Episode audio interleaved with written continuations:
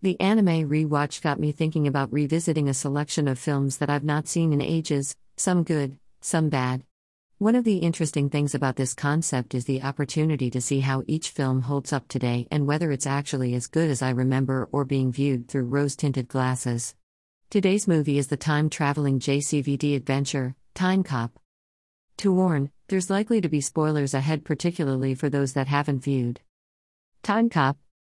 Watch this video on YouTube. Timecop is a typical 90s action film starring Jean Claude Van Damme as Officer Max Walker who helps regulate time travel. I have vague memories of thinking it was quite clever at the time but also fun, which I was hoping to have again after rewatching it. The film literally sets itself up to make no sense whatsoever, even by film standards. The basic plot follows the Time Enforcement Commission, TEC, who monitor time travel ensuring the law is upheld whatever time you might be in. Ten years after his wife's murder, Walker is sent through time to apprehend a former co worker who is exploiting the past to make money. With a story that is centered around this notion, I was expecting it to take a few liberties at least. While Timecop does try and establish logic, and to be fair, it's not just the time travel that's as dumb, the whole film is idiotic and the dialogue is absolutely abysmal.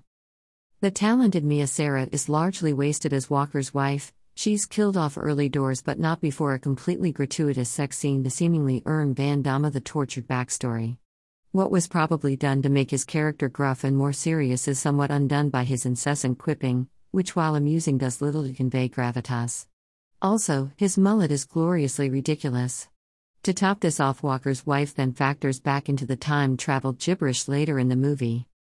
The special effects haven't aged well. I guess that is to be expected from a 26 year old film, which I'd assume didn't have the biggest budget. The upside to this is that there aren't a huge number of effect shots.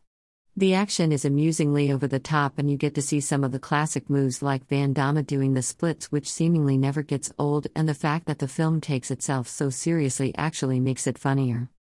Ron Silver as the villain is a definite plus point as he seems to be really enjoying himself and hams it up quite nicely while Bruce McGill gets some great lines as Van Damme's put upon boss.